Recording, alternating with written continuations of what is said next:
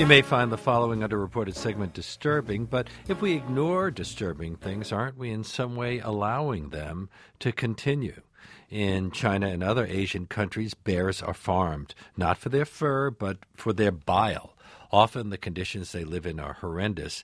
Bear farming and efforts to rescue the animals are the subject of a new film called Cages of Shame. And joining us now is Jill Robinson, founder and CEO of Animals Asia, which has worked extensively on the issue of Asian bear farming. I'm very pleased to welcome you to today's underreported segment. Hello. Hello, good afternoon.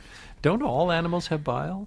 Yes. So, yes. what is it about bear bile that makes it so valuable in traditional Asian medicine? Well, bears have a high level of something called ursodeoxycholic acid, or UDCA, which incredibly, you know, Chinese doctors established several thousand years ago and began using it in Chinese medicine preparations. Um, but obviously, today, no one is going to die for the lack of bear bile and the lack of this uh, this acid that they produce because it's synthetically reduced, uh, produced without the use of bears today. So it does have value. It does actually, have value, but, exactly. But we can produce it in other ways, Right. And and I'm assuming that people in China know that it can be produced synthetically. They already sell synthetic UDCA in China as well, so it's really the bear farmers that are keeping this disgusting industry alive by keeping these bears in tiny wire cages and milking them of their bile. How many bears are estimated to be held in these Chinese bear farms? Is Well, it just China? Is no, it's in Vietnam as well and in South Korea and a couple of farms in Laos as well. So all across the Asia continent, there, there could be around 14,000 bears being farmed in China. 14,000? Yeah, it's it's uh, legal, I'm afraid, in China, and the official figure is 7,000.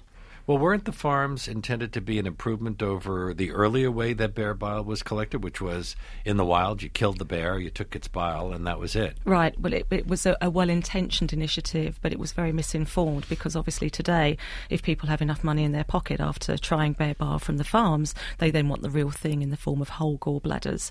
Um, and so the bears are still killed. There's absolutely no um, question that, that bear farming is now uh, detrimental to the population of wild bears. And uh, are these wild bears that have been caught, or are they being bred in captivity? Um, both on the farms, they are they are they are bred, but I don't think as successfully as the as the farmers would have us believe, because around thirty percent of the two hundred and seventy seven bears that we've rescued at Animals Asia, uh, um, around thirty percent of these bears have got their limbs missing from being caught in the wild in leg hold traps. We have a call from a uh, someone who is involved in. Uh, you're at this in the city council. Hello. I've. Uh, hello. Uh, we we have just uh, put New York Assemblywoman Linda Rosenthal on the line. Hi. You've Hi. you've co-authored a bill. Uh, that bans bear bile in, in products to be sold in the United States. Is it being sold here? No, no. I um actually say hi. To, I want to say hi to Jill because we were together at one of her events. Hello, Linda. Uh, hi. How are you? Good. How are you? Good. Thank you. Um, I I passed a bill in the New York State Assembly, and it's now law that um, restricts the sale, trade, and possession of bear organs and gallbladders in New York State. Was there uh, much traffic of it in New York State? The the problem was that 45 other states have restrictive laws, but New York State had nothing. So when people were caught with bear organs, bear gallbladders in other states, they said, "Well, we got them in New York." So we were enabling the illicit um, trade and and sale of bear gallbladders. So people would come here and hunt the bears, take their gallbladders, go to neighboring stri states and other states around the country and say, "Here, here's a," and would fetch a high price for a gallbladder that should not have been taken from a bear in New York State. And they were they were hunting them here. they weren't importing them No, from no. Asia. That's right. They were hunting them here, but for the same purposes as they, you know, torture and milk the bears in in the countries overseas. Has the demand for bear gallbladders grown in the United States over the years? Well, it's a it's um you know a much wanted commodity um, for its medicinal purposes. So you know because um, I don't have all the statistics, and and some states deny that this ever happens, but we know it does happen. Um, you know, it's hard it's hard to tell, but we need restrictive laws in every state, so there's no loophole anywhere in the United States for um, cruelly killing the bears for their organs. Yeah. Linda's right. We need to remove the incentive. You know, there's even bear bile coming into um, the U.S. from China. You know, from these notorious mm-hmm. bear farms. So we do need to remove the incentive. Yes, and Thank New York you. State was was enabling. Um, well, there are still two states, right? So people can say, "Well, I got it in North Carolina or whatever yes, the states so, that still have You know, many organizations such as um, uh, Jill's organization is working to close the loopholes in every state. But you know, I felt in New York State we should not be complicit um, with this practice, so I I did pass the law which requires that any um, any bear um, gallbladder has to have a tag from the Department of Environmental Conservation if a gallbladder is offered for sale in another state saying they're from New York and it does not have a tag, that means it was illegally taken and subject to prosecution in these other states. Thank you so much for calling us. Yeah, my pleasure. New York Assemblywoman Linda Rosenthal. Well, how? But going back to Asia, which is uh, the subject of this film, uh, what do are the conditions uh, in oh, these bear farms? Absolutely unbelievable. I think people would think I'm making it up, but they are housed in tiny wire cages, so small they can hardly move. Bears are big animals. They, are huge animals. They're anything from sort of 70 kilos right up to over 200 kilos, and they're obviously pounds, predominantly you know? wild. Um, uh, yes, halve it. Just it's 2.2 kilos to the pounds to the kilo. So. Um, they're so 500 pound yeah, animals. Yeah, exactly. Uh, and uh, they uh, how how is the bile collected? Um, through a, a, fistula, a hole that's carved into the abdomen and into the gallbladder, so that bile apparently freely drips out. It's called the free drip fistula.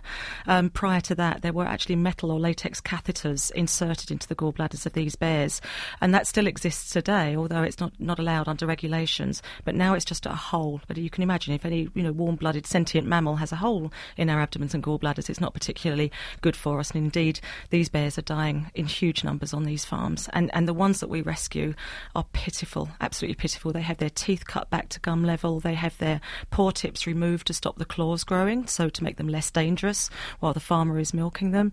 And some of these bears can tolerate these conditions for anything up to 30 years of their life before they eventually die in cages that will be their coffins. So, uh, this is not analogous to milking a cow, is it? It's not, and that's exactly what the farmers maintain. They say it's just like piercing your ear or milking a cow, um, and, and of course it, it's not. It's it's an egregious practice. Well, we it's something bile. that's not necessary. We need our own bile, of course. And what do. happens? How long does it take for the body to produce to produce it again. I mean, the, the, the bile can be made up on a daily basis. So this is exactly what the farmers are doing. They're extracting this bile from the bears on a once or twice daily basis on these farms, causing massive amounts of pain and trauma, both physically and psychologically. I might add. These bears, when they come to us, they are out of their heads, absolutely out of their heads with pain, with the the you know psychotic images that you see of them thrashing around in their cages, banging their heads against these bars until they self mutilate their own bodies. It, it honestly honestly isn't something I can make up. It's horrible.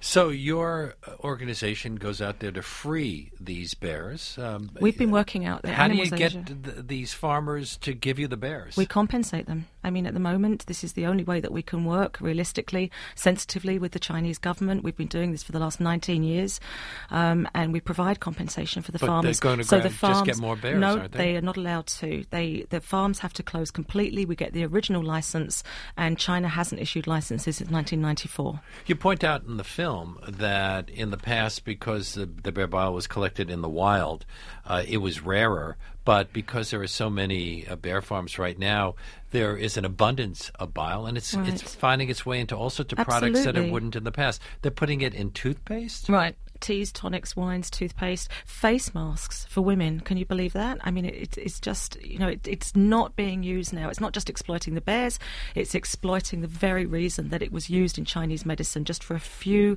incidental sicknesses, and now they're, they're just exploiting it up the kazoo. My guest is Jill Robinson, who's founder and CEO of Animals Asia which uh, has been working extensively on the, the matter of Asian bear farming, the subject of a new film called Cages of Shame, which premieres this Saturday at the Rubin Museum at 150 West 17th Street at 6 p.m. And uh, you can find out all about ticket information and other things on our show page at wnyc.org. So, is bear farming a controversial issue in China? Oh my goodness! You know, I've been waiting really 19 years for the moment where we're at now in China. It's, uh, it's well, how much a, of this is a culture clash? Westerners finding this horrific, and uh, well, people who also might find rhinoceros the, tusks yeah. uh, to be a good idea for the medicine. farmers would love to keep promoting it as a culture clash. You talk to people in China. You know, when I first started in, working in China 26 years ago, there was one animal welfare group, and now there's close to 100. You know, there's a massive movement now against this sort of cruelty um, inflicted upon upon sentient mammals, um, and we're seeing these groups now just just coming out in droves against the industry. I have never never seen a position like it. They are lobbying in the streets. There's students going in cages. There's filmmakers doing undercover films exposing the plight of these bears at long long last, and I, it hasn't come too soon. What kinds of bears are we talking about? Any kind of bear? No, well, we're talking mainly about Asiatic black bears or moon bears because of the lovely yellow crescent on their chests, but they also farm brown bears as well. Um, and, and they're uh, all endangered. They're Appendix 1 endangered species. They're endangered species anyway. Uh, I'm sure the farmers are saying, well, we're keeping them alive. Uh, yeah, and they may be keeping them alive, um, only just, as I say, they're, they're dying in agony, and their bile can be replaced by herbs and by synthetics. So, again, no one is going to die for the lack of bear bile. This is a totally unnecessary industry, which really reflects shame on the country of China itself. How many bears have you rescued? We've rescued in China 277 and in, in Vietnam 106. We've got two sanctuaries, one in each country. Um, uh, I'd imagine they're kind of crazed when you get them. they, They've had their claws, as you said, their paws cut, their teeth have been cut, so they uh, they, they really just are. Uh, they they can't do the sorts well, of things that that uh, bears do right. naturally. Well, every bear needs major abdominal surgery to remove a gallbladder that is so inflamed and thickened and has horrible, you know, pathology. Um, and most of them, 90% of them, need dentals to repair those broken teeth or remove them. Um, and, and again, as you say, they have no trust in the human species. They're lashing out at us aggressively the whole time. But my goodness, these are amazing animals. You know, it's like I don't know, it's like people that beat up their dogs, you know, and suddenly you, you, you just find the light come on in their eyes. Eventually, the trusts start to appear.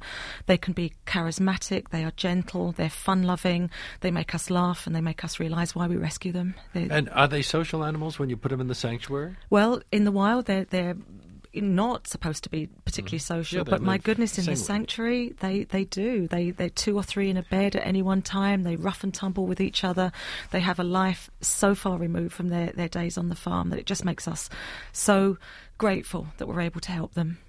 Now, uh, is this all over China and Vietnam, or yeah. are there certain areas that specialize? Well, not surprisingly, especially in China, it's in the areas where you'd find the wild populations where these farms have cropped up. So obviously they've been illegally taking them for the wild.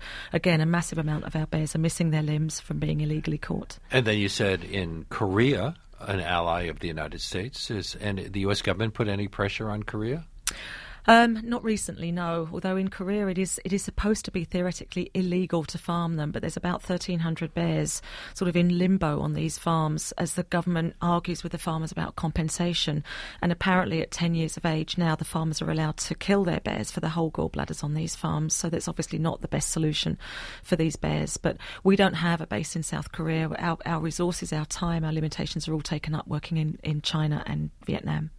So. Um have any places banned it? Vietnam has. Vietnam has banned the practice, but again, there's about three and a half thousand bears still languishing on the farms, and uh, we're working very hard with the Vietnamese government now to try to bring this practice to an end. And I'd imagine that even if you uh, close down all of the farms, there would still be poaching as a serious problem. Yeah, that would be another thing. We, you know, there has to be greater enforcement, greater public education across both countries to, to bring this practice finally to an end. Is this a lucrative business, or are these farmers pretty poor in general? Uh, they used to be pretty poor when it was going through through a boom industry, but now there, I'm sure there's not one bear farmer that's nothing less than a millionaire, um, and mainly because of the illegal export. These guys are shipping this bile out, you know, to other countries, including here in the U.S. So, uh, just one more question: Would I be able to find a bear gallbladder in New York City if I knew where to look?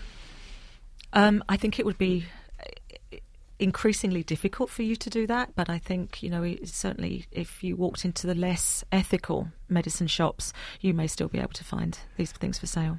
Cages of Shame will premiere this Saturday at the Rubin Museum. That's at 150 West 17th Street. And it's at 6 p.m. For ticket information, you can go to our show page at wnyc.org.